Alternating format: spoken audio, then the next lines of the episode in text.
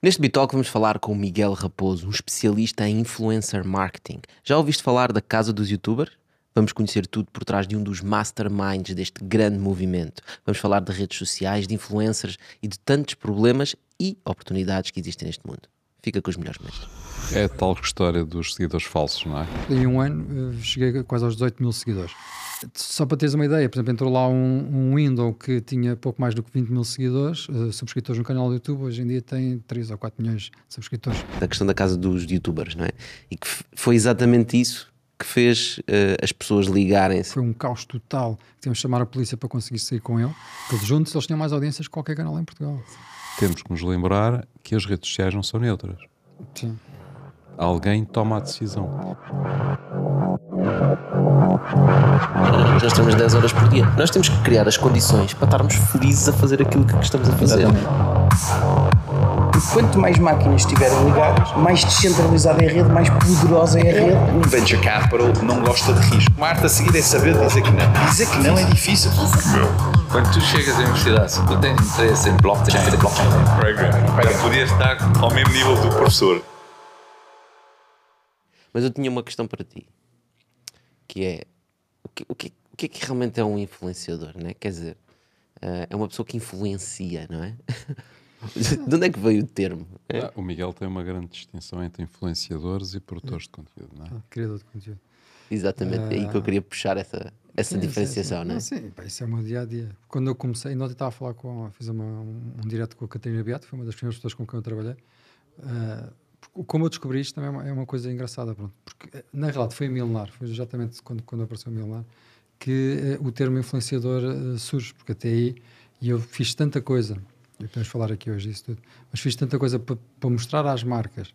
Eu tenho vídeos de, do António Raminhos com, com 5 mil seguidores no Instagram a dizer quem é, tenho vídeos com o Paulo Pires, com o Alexandre Lencastre, com, com, com os youtubers, tenho vídeos deles que, que só as marcas é tinham acesso a explicarem o que é que fazem e como é que podiam ter patrocínios e alguns deles a brincar. O António Raminhos tem um vídeo que tem, tem sítios específicos na roupa a dizer uh, sete espaço, mete um chapéu, o carro sem marca. Para, ou seja, era um caminho, foi um, um caminho muito ingrato, já quase há 7, 8 anos, que ninguém conhecia o digital. Uh, ou não queriam apostar no digital. E fiz essa transformação toda. Eu tive, quando comecei, eu tive, fiz um acordo de, de, exclusividade com todas as agências. Eu tinha desde uma Glam, uma, uma Elite, uma, uma Lagence, uh, uma Central Modas, todas só trabalhavam digital comigo. Eu tinha, não havia mais nenhuma hipótese nenhum, nenhuma figura pública ter uma agência sem ser, sem ser a minha. E foi eu que fiz a transformação digital de todos eles. E foi, foi, muito, foi uma época muito gira, mas era uma época que as marcas ainda não queriam apostar. Ou seja, eu tinha. Era, eu sabia que tinha ali um diamante não é? brutal, mas as marcas não olhavam para o digital. Era muito mais uh, os eventos, as, uh, ainda hoje ainda acontece isso. Sim, tu ainda hoje te queixas que as marcas É, não... Não, não, não percebem o potencial. Obviamente que há é que coisas que correm bem, há outras que correm mal. Ainda agora fiz uma ativação para, para a Portugália. Três influenciadores, o objetivo era uh, publicitar que ia acontecer uma coisa, que dia 10 de junho é o dia de Portugal e de Portu da Portugália. Uh, e escutaram, uh, não tem nem mais uma reserva para, para o dia 10. Pronto. Só com uma ativação de três pessoas. E só usando influenciador? Só usando influenciadores. Uau. E sempre que é preciso, é- é uma coisa, uma, pode parecer uma coisa, porque depois tinha este lado cliente, barra, que entretanto, com o tempo tornei-me um bocadinho influenciador, ah, sem, sem estar à espera. E, e o que acontece é, muitas vezes as próprias marcas pedem-me a mim, naquele caso faltavam, imagina, faltava, um cliente faltava 2 mil euros ou 3 mil euros de faturação para fechar, para o restaurante fechar aquele mês. Uh, então pediram Miguel, podes ir lá jantar hoje com a tua família. Pronto, fui lá ao jantar, fiz eu conteúdo com, com, com, com a minha mulher e aquilo pronto, ultrapassou. E no dia também já tinham visitas, porque o restaurante não estava a ser num sítio muito, não é muito visível. Um, e é interessante isto também. Eu às vezes agora já me sinto pressionado. Uh, eu próprio ir aos sítios um, puxar, alavancar as coisas. Mas porquê que as marcas não percebem? O que, é o é que está a faltar? Quer dizer, é tão óbvio, não é? Nós olhamos para a internet, para a influência que a internet tem e as pessoas que falam, que produzem conteúdo. Uh, porque acima de tudo, um influenciador prime- primeiro produz conteúdo, não é? E o que é que falta? É bom voltar um bocadinho atrás. Eu já estou nisto há muitos anos e o prima- ao início foi muito a mídia. eh, que as agências de meios eh, não entendiam o que, é que eram os influenciadores, nem principalmente entendiam o que era o digital. Então obrigavam pronto, não era obrigavam, mas vendiam sempre aos clientes o que eles conheciam. Vendiam aos clientes anúncios de televisão, anúncios de imprensa, porque não sabiam vender digital. Não sabiam explicar o que, é que era o digital, não sabiam o que, é que era um MREC, não sabiam o que, é que era fazer alguma coisa fora do normal. Então a minha grande dificuldade passava por aí. E hoje em dia pa- é- passa-se exatamente a mesma coisa, muito com os criadores de conteúdo, com os influenciadores, que é as, as marcas não percebem o potencial ou então muitas vezes apostam naqueles que, que falham. Um, eu já tenho casos de trabalhar com influenciadores porque as marcas querem ter mais de um milhão de seguidores e a marca não ganhou nenhum seguidor, ou ganhou dois ou três. Tinha uma, uma É a campanha. tal história dos seguidores falsos, não é? Ali nem é tanto prática. falsos, é quando tu tens, aparentemente, tens um milhão, apesar de haver muitos, pronto, mas isso é fácil de detectar. Quando tu tens um milhão de seguidores ou um milhão e meio, como há grandes contas em Portugal, hum, tens uma audiência tão grande eh, que na realidade, e depois o engagement daquilo é tão pequeno, na realidade muito pouca gente está a ver aquilo e depois falas para toda a gente, falas para a pessoa que está, que, que trabalha em casa, como falas para, para a pessoa que trabalha num cabeleireiro, como falas para um, para um CEO, não sabes para quem é que vais tocar. Então apostar em influenciadores... É quase diria- como apostar na televisão, não é? Na rádio. é, é, nunca. se- pronto, se, eh, na televisão, em função do programa, consegue ser mais ou menos segmentado. Pá, o digital traz essa grande vantagem. O digital altamente segmentado, eu consigo, mesmo que eu aposte uma pessoa, ok, até pode ser totalmente ao lado, eu depois posso promover aquele post Sim, mesmo, exatamente mesmo seu agora deste o exemplo do digital em que não é nada segmentado. Sim, sim, sim. Não é? sim. Não há nesse sentido, porque é orgânico. Pronto. Eh, ou seja, orgânico, vamos lá separar as coisas. Eu, quando aposto num. Eu sei perfeitamente qual é a minha audiência. Porque eu tornei-me um criador de conteúdo um bocadinho, um bocadinho por obrigação, porque achei, já que eu faço consultoria, já que eu explico a tantos criadores de conteúdo como é que eles devem ser famosos, eh, ou como é que eles devem crescer no Instagram, vou dar esse exemplo. E em um ano eh, cheguei quase aos 18 mil seguidores. Um, ex- exatamente usando as técnicas ia explicando, porque senti que eh, e eu vejo muito isso, há vejo tanta gente hoje em dia a vender-se como especialista e como gurus em, em marketing digital, em, em tudo e mais alguma coisa, e depois tu vais ver as contas deles no Instagram são péssimas, eles são os primeiros a falar das melhores técnicas, mas eles próprios não os conseguem aplicar, e eu disse, eu não vou fazer isso, não quero ser igual aos, aos outros, então eu quando for falar das coisas, as pessoas olham para o meu Instagram vão ver que tudo o que eu falo e tudo o que eu escrevo está e funciona, Uh, mas quando eu trabalho, quando faço ativações para os meus clientes, é exatamente isso que eu tento ver. Primeiro é ver qual é o criador, qual é a pessoa certa para encaixar uh, e vou propor. Muitas vezes ouço um não a dizer, ah, não, mas não gosto desse nome.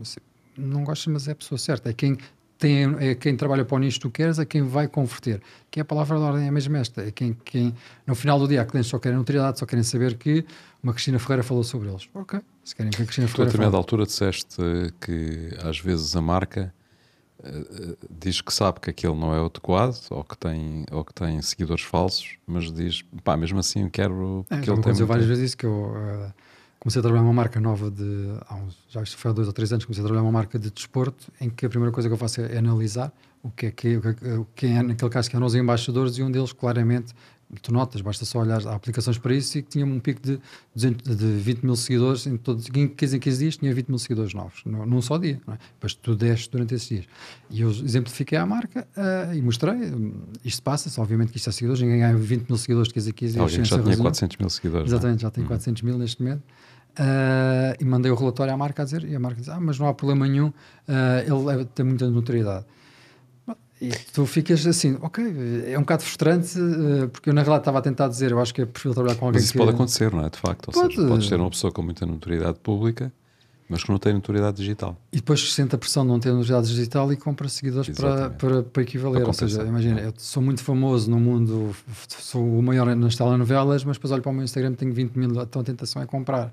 E infelizmente há, muito, há pelo menos uma agência ou du- duas que eu já identifiquei, que assim que tu entras na agência, a primeira coisa que eles fazem é compram seguidores para aquilo chegar ali aos 200 mil seguidores para dizerem, ok, todos os nossos uh, agenciados têm este. Mas é tão fácil de perceber isso e é tão fácil de mostrar às marcas isso, mas. E depois encontro esta dificuldade. Quem, quem está no lado da marca, quem é o diretor de, de marketing das marcas, muitas vezes não quer saber, não lhe interessa as conversões. A FNAC agora está a fazer uma série espera, de. espera, espera. Como é que não lhe interessa as conversões? É uma boa pergunta. mas Eu acho que- eu- sabes que- quando a marca sabes que- faz uma operação é para ter conversões, não é? Mas eu acho que isso tem a ver com aquela pergunta inicial que eu estava a fazer. Porquê que as marcas não percebem? Que é, o que acontece é que estão habituados a fazer na televisão, ou estavam habituados a fazer na televisão e nos jornais. E na televisão e nos jornais a audiência é broad, ou seja, é mais awareness de marca. né? Falar, dizer eu existo, etc. E quando vão para o digital, têm dificuldade em perceber que o digital tem o poder de segmentação. E quando tens o poder de segmentação Mas, e mas eles já perceber... tentam fazer Mas a é- mas é segmentação que, na eh, televisão, por exemplo. Não é?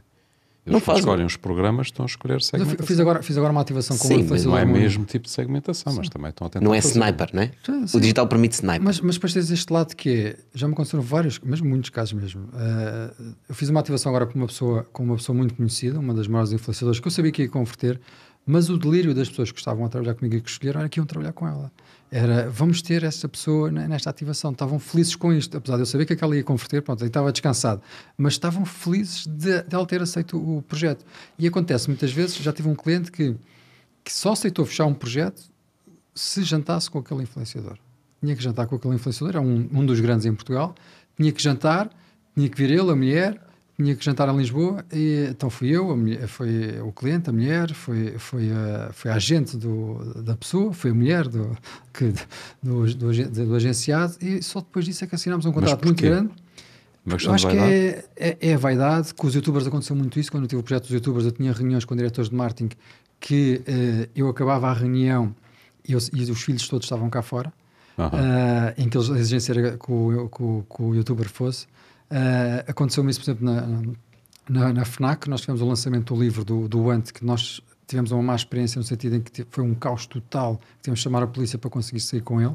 Então, naquele dia, nós garantimos que ele entrava pela segurança, al- alta segurança, que ele tinha seguranças, entrava pelos bastidores, pela, pela parte de trás da FNAC. A FNAC, vocês terem uma ideia, teve de fechar as portas e a fila saía fora do Colombo, só para se ter uma ideia da dimensão das pessoas que estavam lá. Um, e aquilo para ir para a FNAC, para ir para trás do palco, ainda tem ali um pequeno corredor que, que- que é visível. Uh, mas quando nós chegamos, uh, quando nós chegamos à parte dos bastidores, bastidores, a parte de trás, onde é o- a parte da armazém da FNAC, estavam lá uma série de miúdos que eram filhos dos colaboradores. Pronto, e se- isto, é, isto acontecia-nos vari- várias vezes, pronto, era tranquilo, eram só 10 ou 15 ali, mas é- era o caos total.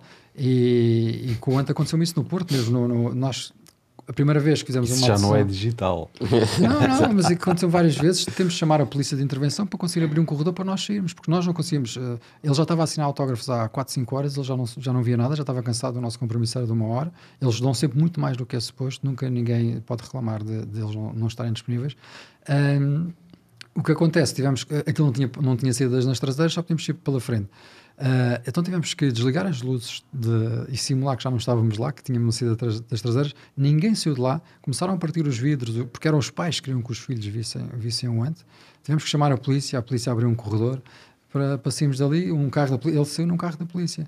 Ah, e a partir daí, ok, então temos que medir isto de, de outra forma. E, e hoje em dia começa a acontecer outra vez. Isso aconteceu com os primeiros youtubers, com os grandes, ah, porque há esta ligação. ah, e eu noto muito isto. Eu encontro, ainda ontem, estava no, no fim de semana, estava com a minha mulher ali a passear no Parque das Nações, de repente trava um carro a fundo e é uma pessoa que está lançada dizer: "Eu Sou muito seguidor, sou, admirador do seu, do seu trabalho da sua mulher, ah, e, e veio ter connosco para tirar uma fotografia. Ok, é, é engraçado, porque as pessoas sentem que nos conhecem. Uh, porque o digital traz este lado, os stories trazem este lado, o YouTube começou muito isso. O YouTube era uma câmara de alguém em casa a falar uh, todos os dias sobre a sua vida, sobre os seus problemas na escola, sobre os seus problemas, sobre os seus dilemas. Então aproximava tanto as pessoas quando. E a rádio, curiosamente, teve esse, tem esse efeito também. A rádio, por exemplo, manhã- as manhãs da comercial, também tem muito esse efeito que as pessoas sentem que aquilo faz parte da sua família, porque eles partilham tantas coisas do dia a dia, o que é que lhes aconteceu ontem, o que é que estão a fazer. Acaba por ser muito parecido, curiosamente. Um, e Só que não vê a cara das pessoas, né? Hoje em dia já mudou muito Tem isso, né? Porque podcast- os podcasts da rádio, já né? transformou isso, já tirou aquela magia que não sabia quem era. Mas, mas acontece muito isso, de, e apanhei muito pessoas quando trabalhava com elas na rádio, que elas diziam hoje estava a chover e, e esqueci-me que estava a chover, deixei a roupa estendida. E eu sei, entretanto, ia ter uma, roupa, uma, uma reunião com essa pessoa e na rua duas pessoas abordaram olha, a mim aconteceu a mesma coisa hoje também, esqueci-me da roupa. E esta, esta, as pessoas falam como se a conhecessem, pronto, como se aquilo fizesse parte do dia a dia. Isto é muito giro. Quando tu transformas isto com as marcas, é? quando tu juntas isto a uma marca, e a mim já tá- acontece-me frequentemente, porque eu depois ganhei, como eu disse, ganhei este duplo lado, que é, por um lado, trabalho com as marcas, por outro lado, eu próprio também, como o Instagram, já consigo converter muita coisa. Ah, e é muito giro introduzir, ah, introduzir coisas sem, sem, serem, sem serem pensadas. Ah, ainda ontem aconteceu uma coisa engraçada que a minha mulher comprou uma cama nova e esqueceu-se esqueceu de, de avisar-me. Ah, então tive que manhã, acordei a primeira coisa que fiz foi desmontar a cama e partilhei eh, aquela brincadeira e depois entretanto mandei uma fotografia à tarde quando chegou a cama nova. A quantidade de pessoas que mandaram mensagens a perguntar adorámos a cama nova, onde é que compraram?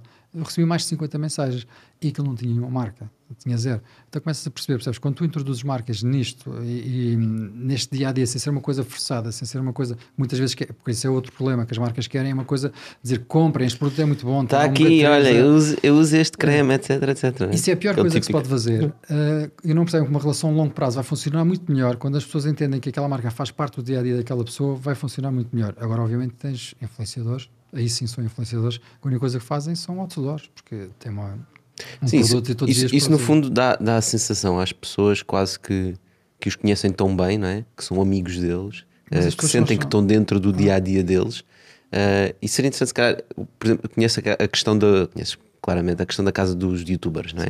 E que foi exatamente isso que fez eh, as pessoas ligarem-se a esse movimento, não é? É que eles sentiam que estavam ali dentro do dia a dia O deles. projeto, o projeto da Casa dos Youtubers foi um projeto muito giro, foi um, o primeiro grande projeto e foi, o objetivo foi exatamente esse. O que, é que nós, o que é que nós vamos fazer para as marcas olharem para o YouTube? Porque os Youtubers eram. Tínhamos estes fenómenos de Youtubers que, eu- que eu expliquei da Fnac, mas depois não tínhamos nenhuma marca a apoiar porque não entendiam e olhava e via milhares de crianças, 3, 4 horas, crianças, jovens. pronto, já adolescentes, eh, e, e eu não conseguia perceber como é que a gente ia fazer. Então, um- dois deles tiveram a ideia de, de ir para uma casa, ok, então vamos fazer isso. Já, a, a agência, foi a agência que tratou da questão da casa, alugámos uma casa, na altura, uma moradia que valia um milhão de euros, que era uma fortuna há 5 ou 6 anos, hoje em dia, um milhão de euros não dá para comprar nada. Isso também fazia parte da estratégia, ter uma, Fazia. uma moradia de um milhão de euros, não é?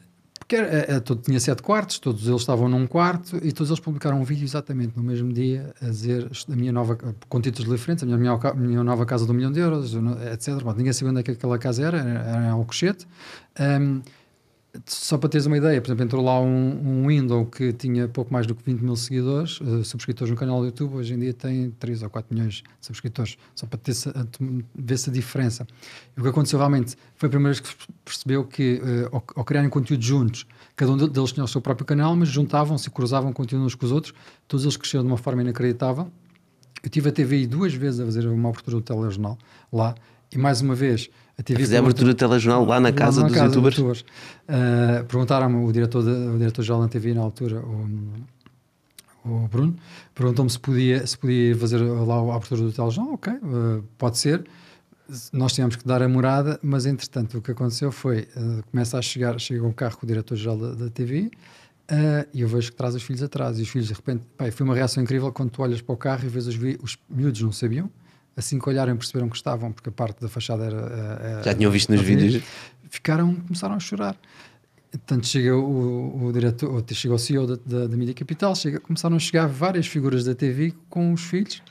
Ah, estava lá a repórter e estavam várias quadras que mudaram os filhos. Já agora vamos aproveitar. Pá, isto, não é muito, pá, isto não é muito normal. A diretora da Visão também liga-me e diz: pá, as minhas filhas só falam dos youtubers. Os, meus filhos só falam dos youtubers. O que é que se passa?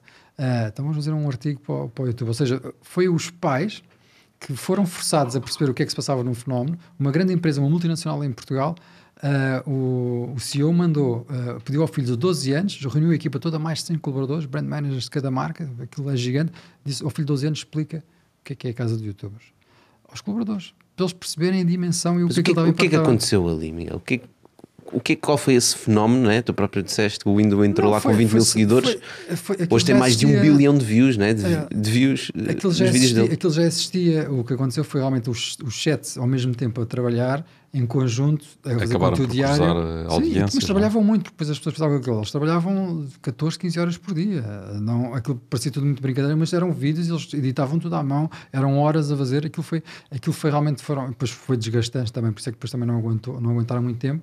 Ahm, mas foi incrível, o crescimento foi exatamente esse, foi o cruzar de conteúdos, aquilo entretinha, era entretenimento puro. Ah, e Por ser autêntico, será? Completamente autêntico. Ali não havia, não, não havia, para já não havia nada. E mesmo quando começou a haver marcas, por exemplo, o, o Ant de repente é embaixador da Nós, o Window é embaixador da, da, da Mel. Os dois fizeram anúncios para televisão, um para a Mel, outro para, para nós. E era verdade que qualquer, todos os sete tinham acesso à internet diferente. Foi um dos problemas grandes que a gente teve foi convencer as operadoras a pôr sete acessos dentro de uma casa. Ah, porque tinham que usar internet cada um. Cada um não cruzava a internet, cada um usava a sua, não, até nisso, porque tinham que fazer uploads massivos e cada um queria a sua, o seu, a sua rede de internet. Eh, mas foi, foi um período muito giro mesmo. E finalmente as marcas começaram a olhar para nós e, e fizemos campanhas muito grandes, como a campanha da Diesel começou ali, uh, com, uma, com, uma com uma coisa de guerrilha entre eles. Uh, e, e num vídeo, num pequeno frame, aparece uma arca dos lados do Olá que nós tínhamos colocado lá como um benefício para eles, uh, porque não se podia ainda divulgar que eles estavam a fazer aquilo, e através daquilo que surgiu uma, um movimento gigante de dizer que os, os miúdos estavam a ser enganados, que aquilo afinal era marca e não sei o quê. Então, para compensar isso, a Olá ofereceu, conseguimos falar com, com, com a Olá, ofereceu um milhão de gelados durante esta altura dos Santos a, todos os, a todas as pessoas, através de passatempos no meio da rua. Pronto, e ficaram todos satisfeitos e resolvemos o problema. Um, mas foram campanhas gigantescas e a partir daí todos eles dispararam e, e hoje em dia há uns que ainda estão ligados ao teu, outros mudaram um bocadinho os, E as marcas tiveram algum clique aí? Ou seja, esse foi o momento em que tu sim, sentiste sim, que as marcas tivemos, começaram a olhar? Tivemos uh, a fazerem campanhas para o Mundial com, com a Galp, quer dizer, aparecia o, o Ant ao lado do chefe Avilés, ao lado do Rui Patrício, ao lado do William, fazer uma campanha, um anúncio de Galp uh, à série. Uh, a nós a mesma coisa, a Altice Arena foi, foi, o anúncio foi gravado, o, anúncio da Altice para Mel foi gravado dentro da Altice Arena com, com um jornalista muito conhecido, por isso, e, ali sim, ali começaram as marcas a perceber, as marcas a apostar, a marcas muito mais adultas. O vídeo do Window, só para se ter uma noção, foi o vídeo de, era um vídeo que estava dentro do canal da Mel e foi para o primeiro lugar nas tendências. Eu tinha isso tudo registado e eu uso muito isso nas minhas aulas para explicar. Uh, em 24 horas é, vídeo, é, um vídeo de uma marca dentro, e vai para o primeiro lugar nas tendências. Nunca tinha acontecido. E passou os vídeos do Cristiano Ronaldo, que era patrocinado pela Mel na altura também. Uh, e aqui vê-se o impacto. Então, Miguel, mas estamos a falar sempre muito de de entertainment, não é? Neste caso, era, neste caso já estamos a falar de publicidade pura e dura, porque claro não Certo, certo, mas repara, uh... tu, tu falas em produção de conteúdos, não é? Portanto, mas estamos a falar sobretudo nestes fenómenos em termos de produção de conteúdos de entretenimento. Sim, mas nós conseguimos ali colocar muitas marcas. Ali, por exemplo, no caso do YouTube, para cada rede social fazer uma, uma coisa diferente. No caso do YouTube, podíamos colocar como produto placement, por e duro, então eles estavam a gravar o vídeo em que aparecia uma garrafa de, de small, aparecia qualquer coisa, ou, ou meio comiam um gelado ao lado, nem sequer diziam muita coisa, aparecia só. Podíamos ter os primeiros 20, 30 segundos que tinham publicidade por, em que eles diziam este vídeo é patrocinado por, e falavam durante alguns 20 ou 30 segundos, isto era vendido por um preço, ou então aparecia no final do vídeo, Uh, mas era assim que nós introduzimos publicidade dentro dos vídeos. Eles normalmente tentavam com a temática do vídeo tivesse a ver um bocadinho com o produto que iam, que iam falar. Uh, quando passamos depois para, o, para, para, outras redes sociais, para o Instagram, em que já passamos para conteúdos um bocadinho mais adultos, outro, outro tipo de pessoas, ao início era muito, o Instagram começou por ser uma rede social muito de fotografia, então sim, era aquela fotografia tipo, eu shampoo mesmo ali colado, em que um cliente queria aqui colado mesmo à, à parte. Os stories, os reels já permitem as coisas uh, de, de, uma forma totalmente diferente hoje em dia. O Instagram é uma ferramenta muito interessante. Um, eu não sou, eu tenho uma má experiência com, com o TikTok e muitas vezes sou o primeiro a dizer para não fazer. Acho que o TikTok é. Ninguém percebe muito bem como é que é o TikTok, podem vir dizer que sim, mas as métricas são. E, e vê-se, há TikTokers portugueses que têm um milhão de seguidores e eu, por exemplo, vocês convidam para vir aqui e ele diz: sigam a vossa conta de Instagram que eu vou lá estar e vocês vão ver zero. E isso significa que alguma coisa está errada. Como é que uma conta de um milhão de, de, de no TikTok depois não converte nada para, por exemplo, para o Instagram? Porque é que os grandes TikTokers não têm contas de Instagram grandes? Uh, há ali qualquer coisa, uh, a taxa de conversão para mim, que é o mais importante, que é isso que me importa. Eu no Instagram, no Facebook, no Twitter, no YouTube consigo medir uh, tudo. No, no Instagram, qualquer link, no TikTok, qualquer link que eu coloco, aquilo é zero. Não vai para lá nenhum. As pessoas não clicam, né? Eu não consigo perceber qual audiência é que é aquela. É porque as pessoas estão ali a fazer scroll nos vídeos, né? são vídeos curtos, é entretenimento todo, rápido. Né? Sim, muito rápido e, e, isso depois também prejudica, não é? Eu próprio agora, o Instagram fez ali algumas alterações que também está um bocadinho nesse, nesse Os Reels, né? As próprias, o próprio feed agora valoriza muito mais as fotos que já não deixam de ser fotos, já tem que ser fotos quase a ocupar o ecrã todo. Por isso há muitas mudanças a acontecer, algumas boas, outras menos, um bocadinho mais. Miguel, mas ainda voltando à, à casa, é, eu acho que o fenómeno da casa e das marcas se quererem começar a envolver eh, é porque ainda tem tiques da forma tradicional de o fazer. Ou seja, as marcas interessaram-se pela casa pela quantidade de views e de atenção que a casa estava a ter. É? Mas nós no início estávamos a falar. Era um programa, não é? Sim, era como se fosse um programa de televisão famoso. Certo. Sim, é? tinha, aqueles juntos eles tinham mais audiências que qualquer canal em Portugal. Claro. Exato. Uh, mas é diferente de uma estratégia de influencer marketing ou de marketing eh, de social media em que tu vais procurar influencers, se calhar pá, não têm muitos seguidores, é, tem 100 mil, 200 mil seguidores, uh, mas têm exatamente o tipo de audiência e o tipo de pessoas que compram os teus produtos ou compram produtos, os produtos da marca. Uh, e portanto, esse movimento da casa, de, da, da casa dos youtubers abriu as marcas a irem para influencers, mas não os fez perceber que o social media é diferente. Não é simplesmente fazer, eh, mostrar a tua marca, que eles é encontrar. que já faziam antes. Exatamente. Sim, sim, sim, sim.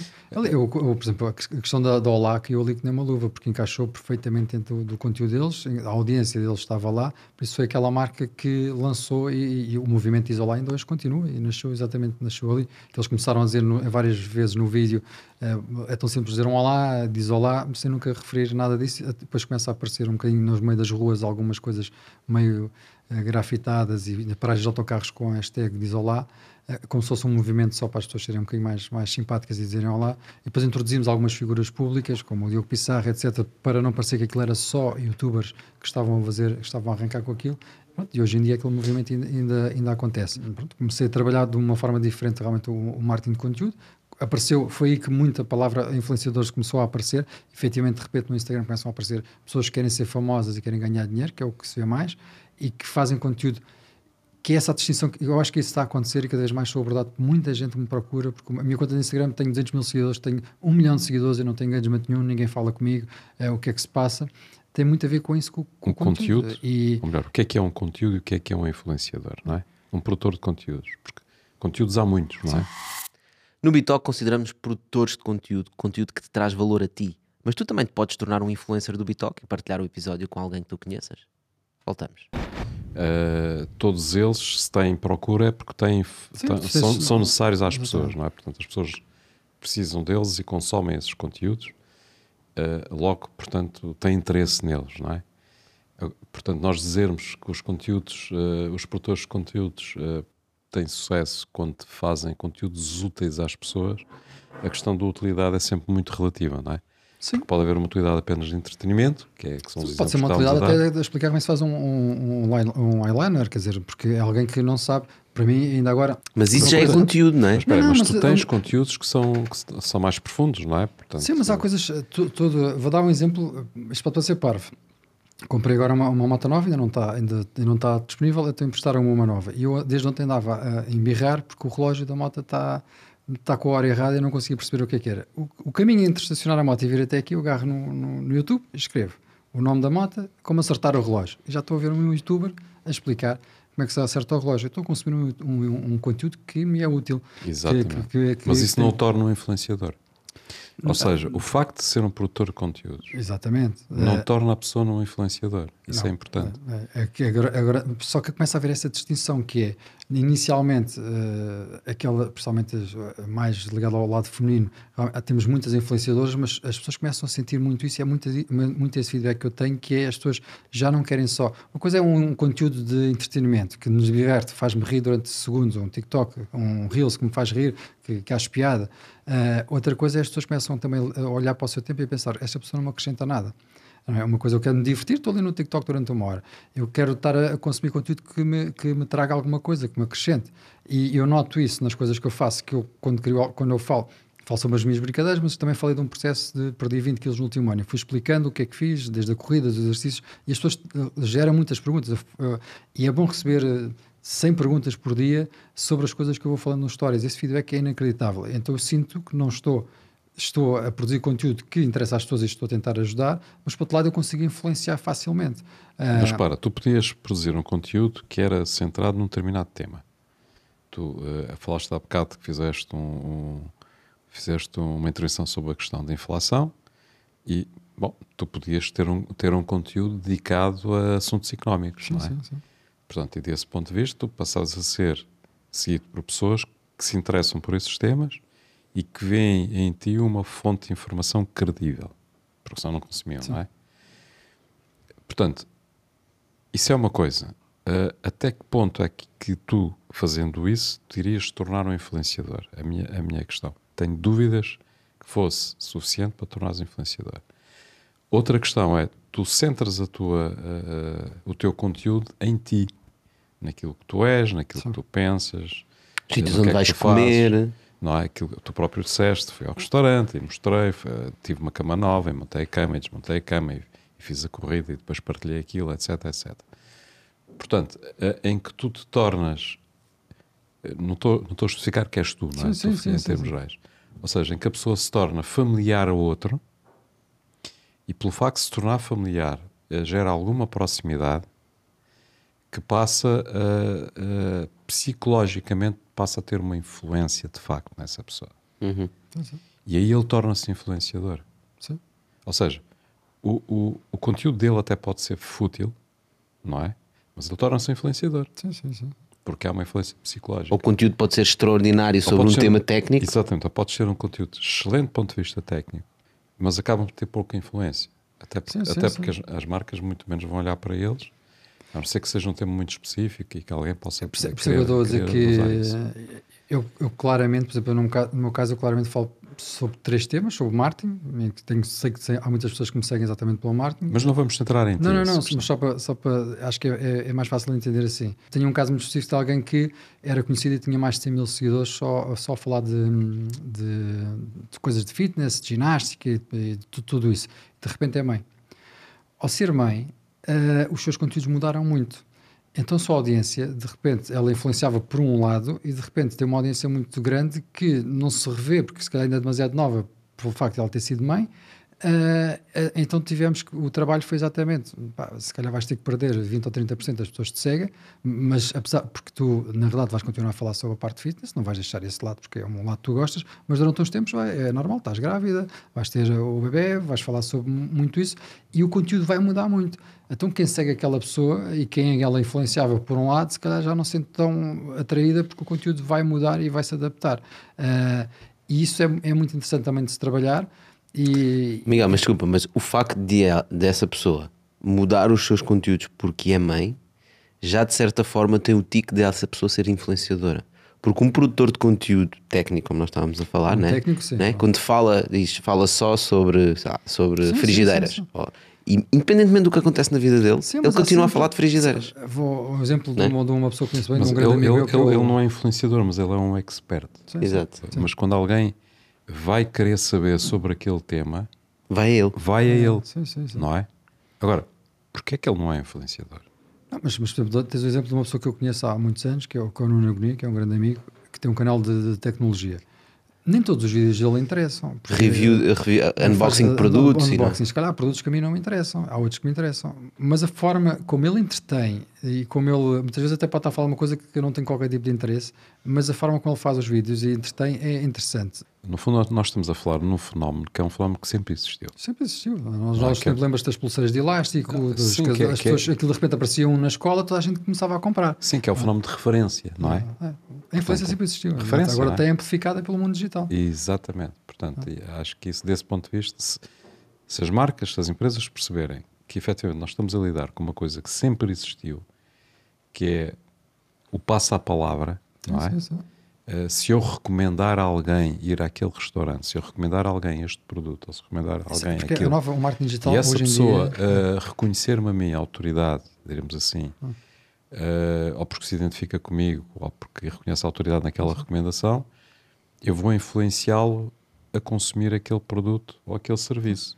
Mas isso, Portanto, isso passou... e, e agora simplesmente é, isso é, é projetado em termos digitais, é? mudou muito. O marketing digital, neste, podemos chamar de 2.0, mudou muito porque todo, passou a haver a palavra prosumer, que é todos nós somos produtores e consumidores. Quantas pessoas, quando nós vamos a um restaurante e pagamos aquele restaurante e pagamos aquela refeição, muitas vezes estamos também a, ter, ainda ontem estive a, a jantar num sítio em que estava a ver as pessoas todas ao meu lado a tirar fotos ao, ao sushi porque saiu um fumo e, estavam a partilhar, ou seja, as pessoas estão a pagar, estão a consumir são, e estão a produzir conteúdos, não é? Ah, são consumidores e produtores de conteúdo ao mesmo tempo. Ah, e as redes sociais vieram trazer isto, por isso todos nós realmente estamos sempre a influenciar alguém. Ah, eu muitas vezes vou a algum sítio porque vi um amigo meu que não é, que a intenção dele não é ser, não é ser eh, influenciador, mas influencia-me. À sua escala influencia-me, porque foi um parque de diversões e eu gostei. Epá, olha, há um parque de diversões agora, há um parque agora com carroceiros em Santos, vou lá. Ah, se não fosse ele, eu não sabia. Sim, sim, na verdade, a internet é isso que traz, não é? É a democratização da influenciação. Agora, quando tens um raio de. Na televisão eram os grandes que apareciam na televisão é que tinham direito a influenciar. Agora com a internet qualquer um, né? Eu tenho, mesmo que eu tenha só 50 amigos no Instagram, Sim, né? sim, só sigo sim. 50 amigos, o que eles estão a publicar está-me a influenciar. Sim, isso aconteceu. Isso aconteceu e eu gosto muito de estudar as coisas um bocadinho mais, andar um bocadinho mais para trás. No, no início da televisão, no- do- da série Bonanza, nos Estados Unidos, os atores no intervalo faziam, eram eles que faziam os anúncios todos a carros, etc., porque eles eram, alter, eram as estrelas de uma série de televisão e depois a seguir eram os influenciadores para as marcas que apareciam a seguir. A Ford vender um Sim, carro, etc. Uh, e, e começou aí. Uh, os, os Estados Unidos utilizaram muito na- nas séries e nas telenovelas, foram os primeiros a utilizar as marcas uh, completamente com a influência dos, seu- do- dos seus atores. Uh, só que isto agora está no digital. É Exatamente, isto sempre existiu. De- desde o tempo da escola que eu comprava uns ténis porque o meu amigo tinha uns ténis, uh, até à televisão porque eu via uma atriz com uma coisa, ou um ator com uma coisa que eu gostava, uh, e agora está-se a passar exatamente no digital. Uma velocidade é inacreditável. Miguel, agora, como é que uma empresa pequena, que está no início, pode ser uma startup ou pode ser um negócio, que não tem os meios que têm eh, as grandes marcas, portanto, e, e que tem quase recursos ilimitados, estes têm recursos muito limitados, como é que eles podem tirar partido de- de- desse marketing de influência? Eu muitas vezes, o, o que eu tenho tentado, tentado fazer muitas vezes é, é- é as, mar- as pequenas marcas, eu tento ao máximo que, que elas se tornem, sejam um bocadinho humanizadas. E, tenho- há um processo muito engraçado, mesmo os, os maiores CEOs de empresas, se vocês forem ver, hoje em dia, como o Elon Musk, se calhar é o exemplo extremo, ele humaniza a marca, é? as marcas, a, no- a Tesla, se- tem mais audiência ele do que tem a sua própria, do que as redes sociais das marcas, não é? Eh, e acontece isso com, com vários, com o Bill Gates, etc, etc, não é? Acabam por ser eles os maiores. E em Portugal também já começa a acontecer exatamente esse, um bocadinho esse, esse movimento. Mesmo não havendo dinheiro, e eu- eu apanho isso todos os dias, é possível trabalhar, obviamente que há sempre a questão da troca de produto, etc, etc, mas é possível trabalhar muito com influenciadores, com micro-influenciadores, com influenciadores pequeninos, mas que na verdade muitas vezes são muito mais eficazes do que, do que, do que os grandes. E eu, eu tenho feito isso muito para coisas, para negócios pequenos, em que esgotam, as pessoas com pequenos influenciadores esgotam os seus produtos. Tu, estás, tu agora ac- acabaste de dar resposta de duas maneiras. Para quem não esteve atento. O que tu disseste, Miguel, foi, primeiro, eh, os, próprios, os próprios founders, os próprios donos do negócio, diríamos assim, podem tornar-se influenciadores. Sim. Ou seja, eles próprios podem ter uma, uma, uma presença nas redes sociais eh, que os torna expertos, provavelmente, não é? No tema que, em que eles estão inseridos em termos da empresa e, portanto, ganharem autoridade no mercado por via da sua própria opinião, do seu próprio conteúdo. Certo? Tem, tem a parte menos boa, que é que demora tempo. Não é, Demora tempo. não é numa Demora semana, tempo. não é num mês. Nem numa semana, nem num mês, nem sequer num ano. Não é? Se calhar nem num ano. pois. mas demora tempo. Entretanto, como ainda não tem, como isso demora tempo, para além disso, eles querem ter algum resultado mais imediato. Então, recorrem a pequenos influenciadores, não é? Que se identificam e com quem eles também se identificam e que podem trazer isso mais depressa, não é? Enquanto eles E que comunicam para o nicho que essa empresa procura. Exatamente. Cruzei-me com o Donald Trump quando estive nos Estados Unidos, no, quando eu estava a fazer uma, uma, uma ativação para, para a Kellogg's na altura, com um youtuber, ah, e cruzei-me com ele, e, mas é curioso que ele também já tinha isso, ou seja, ele no digital também já era, algo, no Twitter, neste caso, alguém altamente ah, influente, por, tu, por tudo e mais alguma coisa, que depois veio trazer ah, ah, o, Que lhe, deu, o que lhe deu a presidência, na prática. dele a presidência, sim, e como o Barack Obama também está mais do que provado, foi as redes sociais que... Mas agora repara, e aqui temos, é um tema diferente, que é o peso que as redes sociais têm em influenciar depois toda a sua roda Sim, do ponto de vista das decisões que toma, porque o Donald Trump foi banido, sim, não é? Ou seja, e tal como foram banidos muitos outros, sim.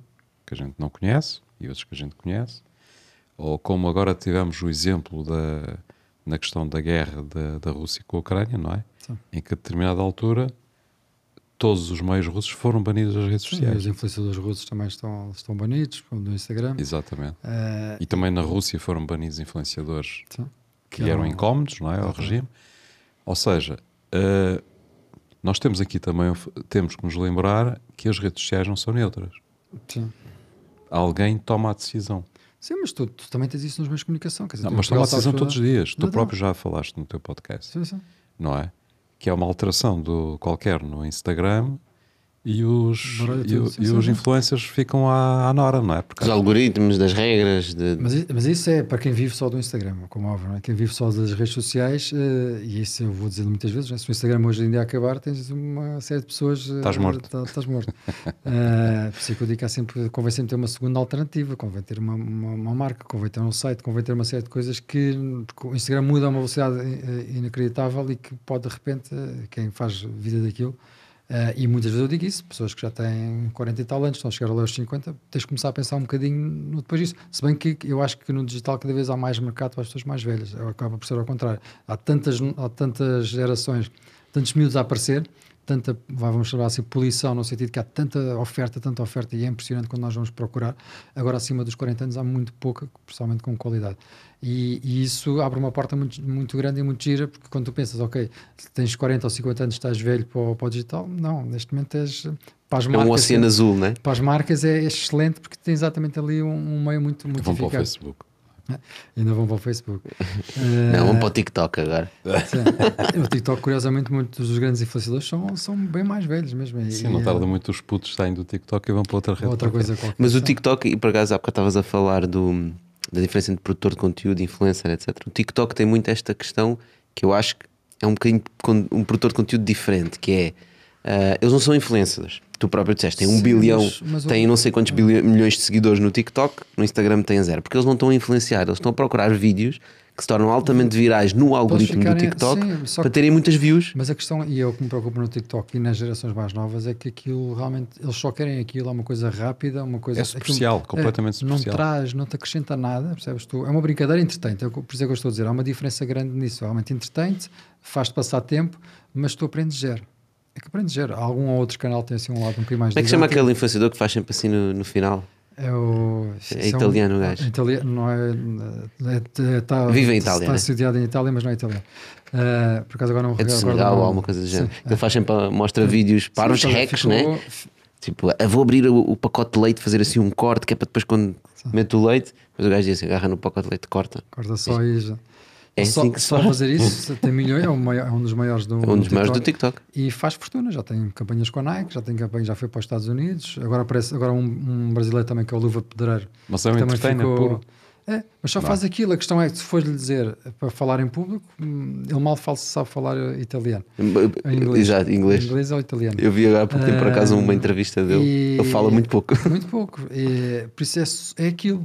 Pronto, se tu quiseres ganhar eh, com, com aquilo, é só aquilo. Agora, quando tu queres acrescentar alguma coisa, fazer um projeto, olha, vem dar uma entrevista, ele aqui não funciona. Ahm, por, isso, por isso é que eu estou a dizer que começa a haver uma diferença. Uma difer- as marcas que entendem isso começam a olhar muito para isso e a perceber. Há pessoas que realmente trazem uma notoriedade, há pessoas que nos trazem, que convertem, não é? Ele, se calhar, pode até converter, ok, para isso serve, mas depois não sai daquilo. É o Caban, Caban Lame. Caban Lame. Tem um, um nome um bocadinho estranho. Não tem nome de italiano, Mas é- claramente. mas é Mas tudo- ele produz conteúdo, Miguel, não é? É um italiano já- diferente. ele agarra em conteúdo que Não, não, e faz pesquisa. tem alguma viralidade, não é? Hacks.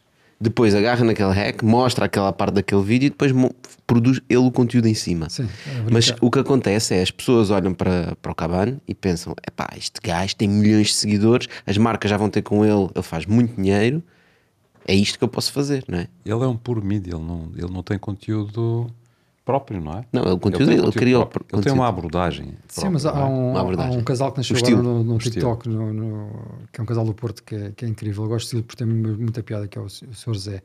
E e ele colocou a família toda e criou ali um, um grupo muito interessante. E ele só faz publicidade e está a correr a vida muito bem. Eh, eh, ele trabalha, na, se não me engano, na ANA, na TAP. Pronto, tem um trabalho que com a pandemia ficou em casa fechado. Então começou a criar conteúdo e neste momento tem milhões de, no, no TikTok e no Instagram, entretanto, também já a crescer. E só que trabalha coisas locais. Vai, vai fazer publicidade à churrascaria, vai fazer publicidade ao stand, vai fazer publicidade à gráfica, vai fazer. Então faz vídeos e sim, dá- ele cria conteúdo efetivamente esse. Grava vídeos, pensa, são vídeos para rir. Se vocês forem ver, vão perceber que há ali trabalho, apesar de ser todo ele gravado com telefone. Hum, há trabalho criativo. Eh, de alguém que em casa durante a pandemia de repente arranjou uma fonte de rendimento se calhar eh, 10 vezes superior ao que ele ganha no, no trabalho normal. E, e essa é a maravilha do, do- do digital, mas eu nesse caso específico eu acredito que realmente aí já é um criador de conteúdo que influencia, porque efetivamente o, quem tu estás a falar na verdade faz, ficou famoso por isto. O movimento de mãos.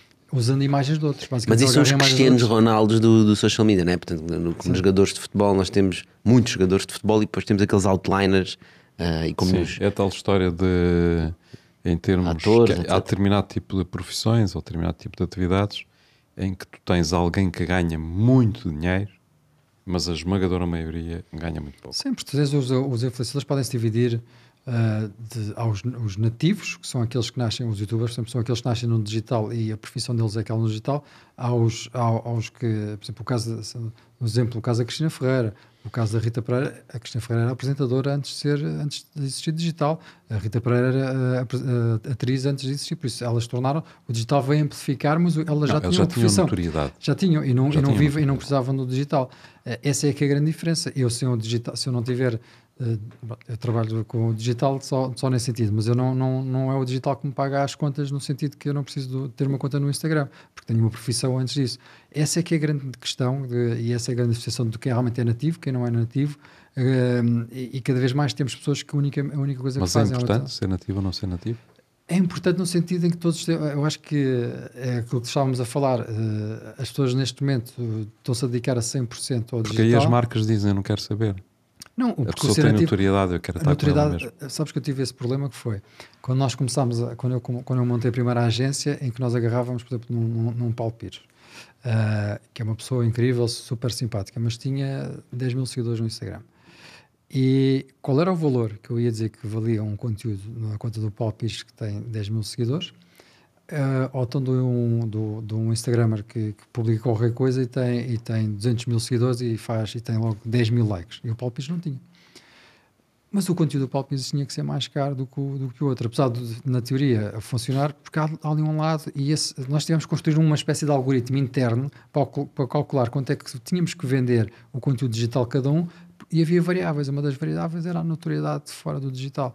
E a notoriedade fora do digital paga-se, porque o Paulo Pires tem uma carreira enorme, naquela altura, e hoje tem, mas tinha uma carreira enorme que de trabalho e de, de primeiro como modelo e depois como ator, que tinha que ser valorizada. Por isso a marca tinha que pagar isso para aparecer no digital. Ele se calhar dizer, ah, porque é que é tão caro o Paulo Pires que só tem 10 mil seguidores e o outro que tem 200 mil é, é, é, muito, mais, é muito mais barato.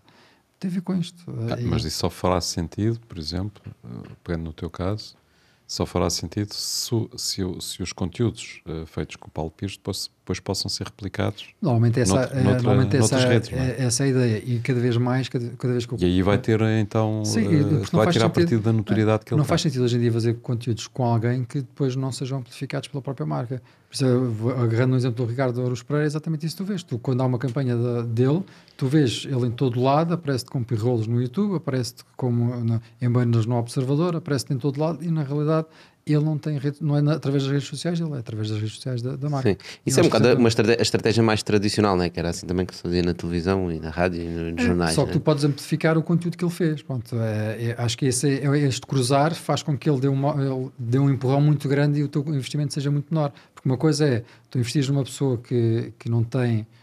Há pessoas que eu sei perfeitamente quando eu invisto nelas que vendem e que rendem e que a pessoa esgota logo produtos. Há muitas pessoas que fazem isso, há outras que às vezes nem é tanto. Então tem que dar ali um, um empurrãozinho para aquilo correr muito melhor ainda. Muito bem. Olha, Miguel, vamos à nossa frigideira. Temos aqui uma frigideira no Bitalk. Já, já ouviste falar dela. Vou-te pedir aqui que escolhas um ingrediente. Olha, pode-se logo aqui o primeiro, o- a carne. Então a pergunta é: o Instagram vai morrer ou ainda pode ressuscitar? Ah, o Instagram está a sofrer muitas alterações. Ah, para mim, uma das principais é que, e já nos Estados Unidos já está a acontecer, que se está a pagar aos criadores de conteúdo, eh, efetivamente pelo seu conteúdo. Acho que isso é uma diferença muito grande, por exemplo, para o que acontece no YouTube. O YouTube já seja, desde sempre O Instagram está a pagar aos já criadores está a pagar pelos Reels e há criadores, e há criadores- já estou a tirar muito dinheiro mesmo até, ou seja, está a pagar bem. Obviamente que em Portugal isto depois terá a ver aqui um bocadinho com a, com a questão da, da publicidade, não, nunca será o mesmo valor. E também devem estar a tentar tirar market share ao TikTok. né? Ou evitar que o TikTok lhes tire market share. Sim, mas faz todo o sentido porque eu, eu defendo muito isso. Estas plataformas como o Instagram, eh, etc., não têm, se não for, se não for o, se não formos nós, elas não existem, não é? É a mesma coisa que uma, como a Uber. A Uber, se não tem um único táxi, eh, a Uber Eats não tem restaurantes, o TikTok, se não tiver criadores de conteúdo, se não tiverem pessoas que produzam conteúdos, tá, fica vazio. Eh, e eu acho que é importante eles começarem a olhar um bocadinho isso e dar valor a quem efetivamente dedica e dá muito trabalho, porque a única forma que um criador de conteúdo tem de ganhar dinheiro no, no Instagram é através das marcas que ele próprio introduz lá dentro. Pois. Olha, Miguel, muito obrigado por teres vindo. Ahm, nós não temos uma aposta nem no Instagram nem no TikTok, estamos em todo o lado. Portanto, vocês já sabem, pessoal, podem nos seguir em todas as redes. Ah, obrigado por estarem desse lado. Voltamos para a semana com mais um episódio, mais um Bitalk. Miguel, obrigado.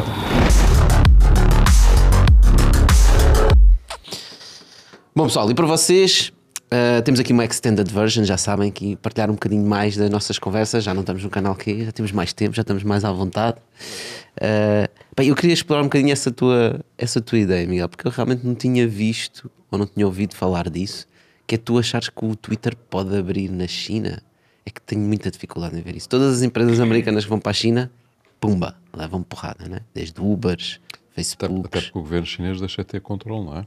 Pois não sei. Tu acreditas que o Musk abre uma back- backdoor para o governo chinês acho, do que um Twitter? dos, acho que um dos objetivos do, do- da compra do Twitter tem a ver com isso. Mas aí ele fala em free speech, né? Quer dizer, não é um bocado incompatível. Opa, A partir do momento tu que tens, te- tens a Tesla a entrar na China, eh, tu tens uma porta aberta. Eu acho que isto tem tudo a ver Mas com. é fábricas, né? É fábricas, mas. eh, As fábricas não falam, os carros não falam. Ainda. Os do, do, do Musk Sim, falaram. não dão opiniões. Mas tu Pronto. também não sabes Ok. até que ponto é que o Elon Musk, até porque tem tantas opiniões um bocadinho controversas, não. ah, Imagina que tens uma versão no Twitter que realmente tem algum controle que não tem para Ah, ok. Não sabes o que é que ele vai. O que é que, e isso já acontece, não é? Quer dizer, o Twitter baniu para sempre o. O, O presidente dos Estados Unidos da América. não é? E não deixa de ser uma coisa inacreditável. Ah, agora, obviamente, e tu, tu, vês agora o que se passa, não é? Tu tens agora meios a banir países como a Rússia, não é? Quer dizer, a Rússia está banida de tudo e mais alguma coisa. Ah, este poder sempre existiu. Ah, Se tu conseguires fechar ou não torneiras, está, está provado que também o, o- o Donald Trump ganhou muito ah, devido a algumas coisas um bocadinho menos co- corretas que se passaram dentro do Facebook e de, de- de- de- de incentivos a votos não da forma tão correta. Por isso, ah, quando tu vais criticar o Twitter numa coisa que tens uma rede ao lado. ah, tem Sim, mas todos baniram, né? Todos ba- sim, Depois. Todos Pois. baniram? Não. O Telegram não baniu e explodiu. sim. Está a explodir na Rússia de uma coisa. Ah, não, não, está a falar do Donald Trump. Toda a gente baniu o Donald Trump. Eu não percebo a estratégia, sinceramente, a estratégia de banir ahm, meios russos e comunicação russa, porque na verdade o que isso faz é um backfire na Rússia e a Rússia faz o mesmo ao Ocidente. E nós acabamos por criar bolhas. E se o receio todo e o que estavam sempre a dizer é as sanções, é para pressionar a população, etc, etc. Nós estamos a tirar a comunicação toda que vem de- do Ocidente, não é? Portanto, as pessoas lá ficam numa bolha, a gente aqui fica numa bolha. As redes sociais, ao banir, só estão a criar bolhas.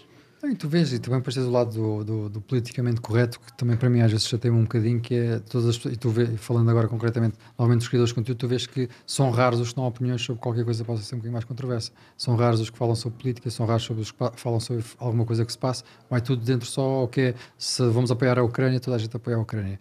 Mas ninguém dá uma opinião real so- sobre o resto Sim, não se coisas. discutem os temas, né? Não, não falam sobre política, não falam sobre eh, eleições, não, não- o Twitter é um bocadinho diferente, pronto, aí temos as posições mais extremadas, mas aqueles criadores de conteúdo, por isso é que eu acho que as pessoas cada vez começam a olhar mais para isso e sentir mais falta disso, é de opiniões reais e não só ser o mesmo. Hoje o meu out- outfit é este, levo uma camisa branca e não sei o quê.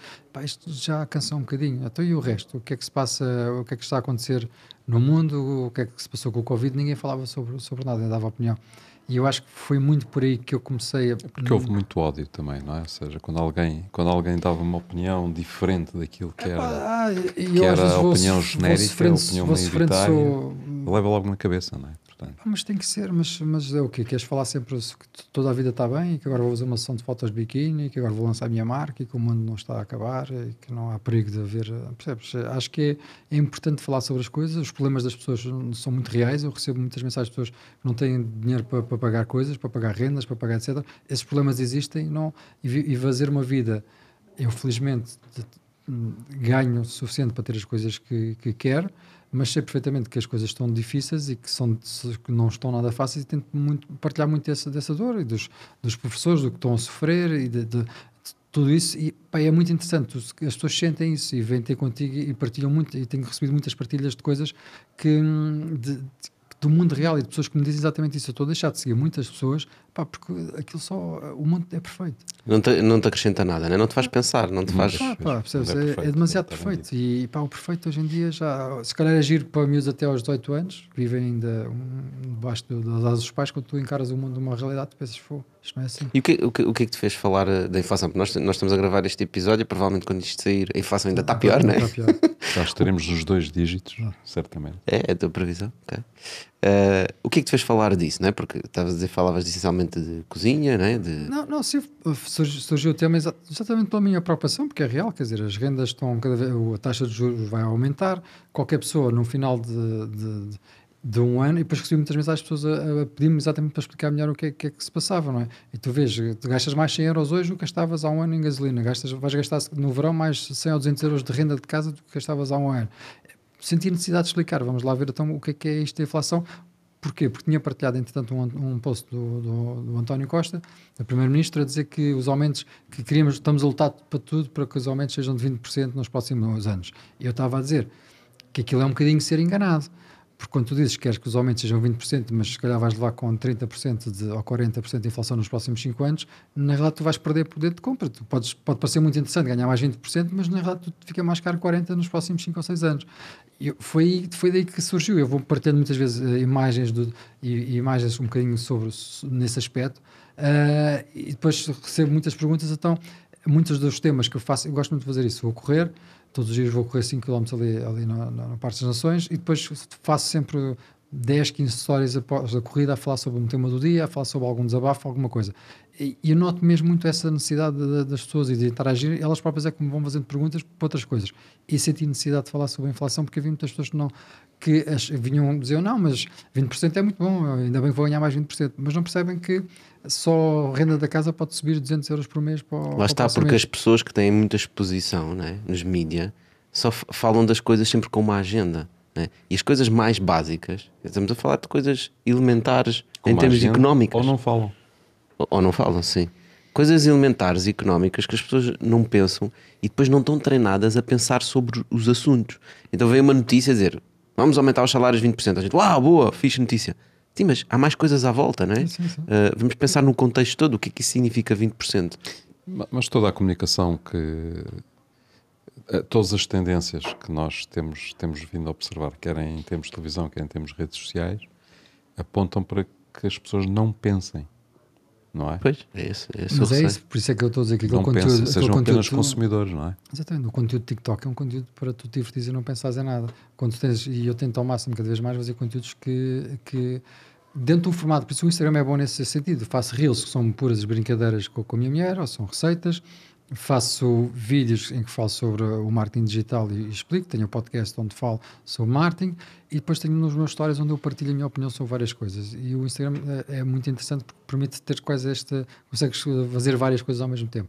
Um, e, e, noto muito isso, noto muito essa necessidade de sair e é muito esse feedback que eu recebo, eu e a minha mulher, de realmente sermos conteúdos muito reais. E notei, dei uma, uma entrevista para, com, uma, com uma criadora de conteúdo muito grande, a Catarina Beato, sobre relacionamentos. Encontrei um bocadinho da, da, minha, da minha visão sobre o que é que é estar casado, o que é que é estar casado depois dos 40 anos. E é muito depois recebo muitas mensagens e muito feedback, porque é um conteúdo que, que interessa e que as pessoas se sentem e percebem que das diferenças, mesmo os mais novos. Uh, e eu acho que o poder das redes sociais é exatamente, é muito esse. E, pá, porque é muito divertido fazer um vídeo giro para as pessoas se divertirem, tem piada. Eu gosto muito de ver porque tem, chega a ter vídeos com meio milhão de visualizações e é giro olhar para aquilo e dizer, uau, meio milhão, como é que eu cheguei a este número? Mas aquilo não vai acrescentar nada a ninguém, não ser durante uns claro. segundos de rirem Para mim é muito mais eficaz um story que eu faço, tem 10 mil pessoas a ver, mas que eu tento ajudar e tento explicar como é que as coisas estão, o complicado que é. Um, até de, de, coisas de segurança, muitas vezes, eh, muitas que ouvi eh, pessoas perderem as passwords, o que é que devem fazer, ou seja, são coisas que eu acho que são importantes, são úteis e tento ao máximo ir partilhando todos os dias. Eu acho que as pessoas têm algum receio de expor as suas opiniões próprias, não é? Não tem, porque depois são de... atacadas, vai sempre haver quem não gosta. Pronto, Exatamente, como é que grande... lidas com essa exposição? Ou seja, tu foste falar de inflação provavelmente deste a tua opinião, eu não vi esse vídeo, mas deves ter dado a tua opinião sobre o que é que tu achavas sim, sim. que o António Costa disse aquilo, mas isto aqui, não, e etc, recebes, etc. logo, não, por acaso eu não tenho muito, felizmente não tenho muita questão de, de ódio. Não, não recebes ameaças de morte. Mas tenho muito, mas, não, mas tenho trabalho com muitas pessoas que, por exemplo, questão, uma questão tão, para ser tão, tão parva como o amamentar uma criança. Uh, tenho pessoas que dizem que não amamentam a criança, que assim que nascem começam logo a dar aquele leite em pó. Aconteceu-me isso com os meus três filhos, nenhum deles quis, quis mamar. Mas isto pode parecer uma coisa tão banal, mas a, a, quantidade de mães e de ódio que cai em cima dessas pessoas por dizer isso, e dizer você é uma péssima mãe, a mãe tem que fazer sacrifícios, tem que dar. Tudo de repente vai ser uau. Uh, e ela só deu uma opinião que nem tinha, não é assim uma coisa assim, não estamos a falar de política, estamos a falar só de uma decisão enquanto mãe. Uhum. Um, e, a, e, o, e, o, digital tem esse lado, e eu vejo isso muito, principalmente no Instagram da, da minha mulher, que recebe mesmo muitas mensagens de, de, de ódio e de, de insultos porque pelas opiniões que dá sobre alguma coisa, sobre algum tema. Isso faz as pessoas retrair, não é? As pessoas que depois têm esta exposição retraem-se. Sim, mas eu acho que tem que ser. Se tu queres agradar a todos e, e- viver num mundo- numa bolha, eu acho que vai. vai eu- prefiro muito mais ter menos pessoas e, e as pessoas que trabalham, eu di- digo muitas vezes isso. É assim, é, tu vais ganhar muito mais em ser honesto e teres a tua opinião. As pessoas que são razoáveis e entendem que cada um tem a sua opinião, eu posso dizer que sou de um partido e aquela pessoa, sou, sou do Sporting ah, e partilho várias vezes isso. Não quer dizer, não estou à espera que as pessoas que estejam no Benfica não me sigam só porque eu sou do Sporting. Acho que as pessoas são razoáveis e percebem, cada um tem o seu clube.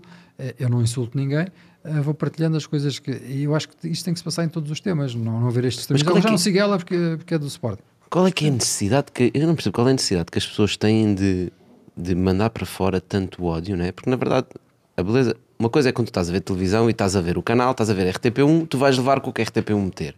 Bem, mas estás no Instagram, no Twitter, não sei o quê, tu podes fazer unfollow das pessoas, podes não seguir, Mas podes sim, não Tens de ver. ter um para, para raios de algures. Tens não, ter tu um tens agora este caso que aconteceu com a, com a, seja- com a Catarina Gouveia, que ela partilhou, aquela supostamente partilhou uma foto na maternidade em que toda a gente que insultou e caiu em cima, toda a gente, muita gente caiu em cima a dizer que a fotografia era, era demasiado perfeita. Ah, eu vi essa. E nós, e nós agora temos este mundo que é, o que é perfeito é mau. Pronto, ou seja, tu, se tu reparares, as grandes marcas agora só trabalham com pessoas que não são, não, é, não serem normais, mas tem que ser o, o conceito mais estranho. Tu vês a própria Disney e por esse caminho, Só para dar um contexto, ela partilhou uma fotografia na cama da maternidade, não é? Com o recém-nascido, mas que eh, estava mas que estava maquilhada, toda estava- maquilhada, estava arranjada. bonitinha, o bebê estava todo limpinho. Estava perfeita, pronto. E foi criticada por isso, a dizer que a mãe real não é assim. Mas cada um partilha como quer. E ela foi atacada por muitas mulheres, são as primeiras mulheres a dizer que eh, as mulheres sofrem muito e que as mulheres, pronto, isto depois não deixa de ter este, este lado. Eh, e tu tens agora muito, muito este lado que é, tu tens de ter muito cuidado com, com o que dizes, porque parece que o que é mais normal, perfeito, a pessoa ser magra é má. Uh, se tu dizes estou- tenho peso a mais, uh, tens muito mais uh, engagement e as pessoas gostam muito mais. Uh, as marcas também estão forçadas a ir. A própria Disney agora de repente só tem. Todas, formos a reparar, todas as princesas, uh, todas elas são diferentes umas das outras. Já não Sim, já não há princesa princesas loiras nem. Uh, retira, retiram o, a Brinca de Neve, os sete anões, uh, sete anões porque ofende não sei quem. Um, e tu tens este lado que está a evoluir para uma coisa. Tiraram os sete anões. Tiraram um filme que consideram que é- estão a. A abusar dos anões? A abusar, sem uma deficiência. E, É pá, eu vi esse fi- tantas vezes.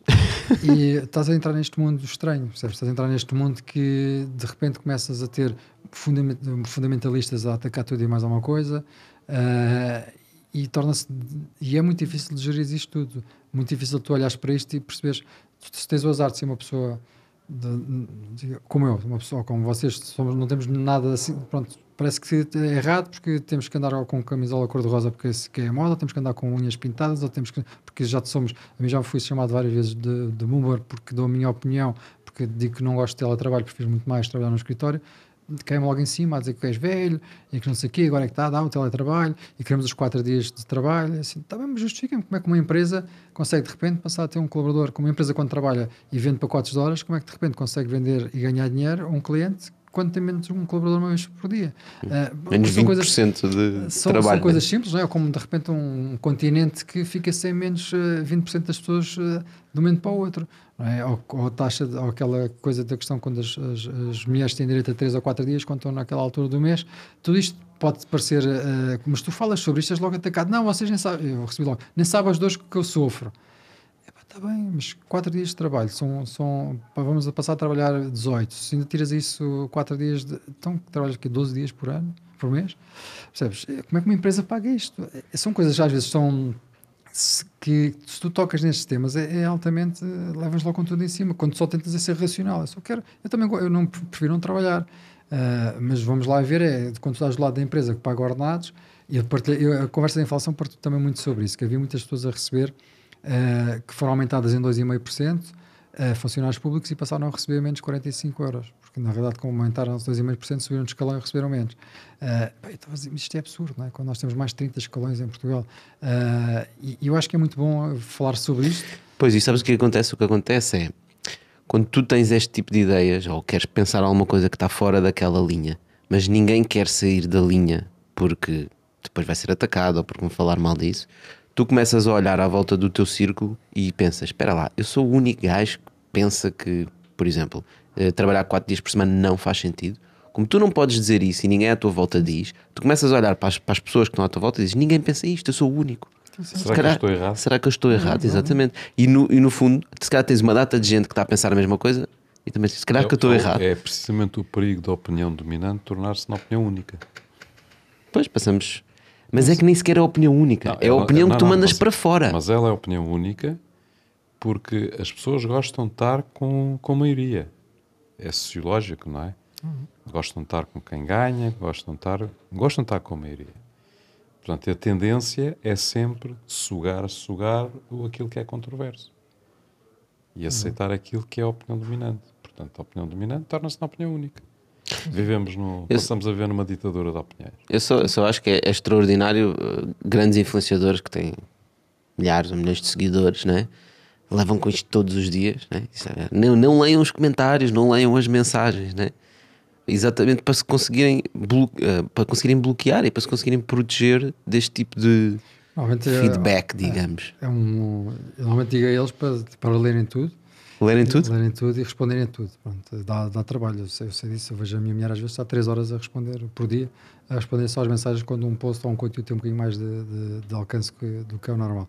Mas para mim faz sentido se aquelas pessoas geram só o trabalho de responder, mesmo que seja mal, levem sempre uma resposta. Ah, Mas o que é que respondes a isso? Normalmente é sempre com uma, uma, uma- uma- eu sou, eu confesso que às vezes sou um bocadinho mais, eh, não respondo se calhar da melhor forma, mas eh, Mais bruto. Sou mais bruto, mas o que eu recomendo é, é às pessoas que seguem, que seguem, Olha, às pessoas com quem trabalho, não é um bocadinho isso, eh, agradecer, dizer a pessoa quando tenta, e muitas vezes desarmas a pessoa assim. a Catarina às vezes é muito interessante a forma como ela, ela consegue desarmar uma pessoa, porque a pessoa dá-lhe ali uma, uma- um, um argumento qualquer e ela hum, dá-lhe a volta e a pessoa às tantas acaba por, por pedir desculpa. pronto, né? não, não todos acontece, muito- mas muitas vezes é assim. A forma mais fácil é bloquear e acabou-se. Não, não, não, não, não tem que estar a, a ter pessoas que, com aquela opinião.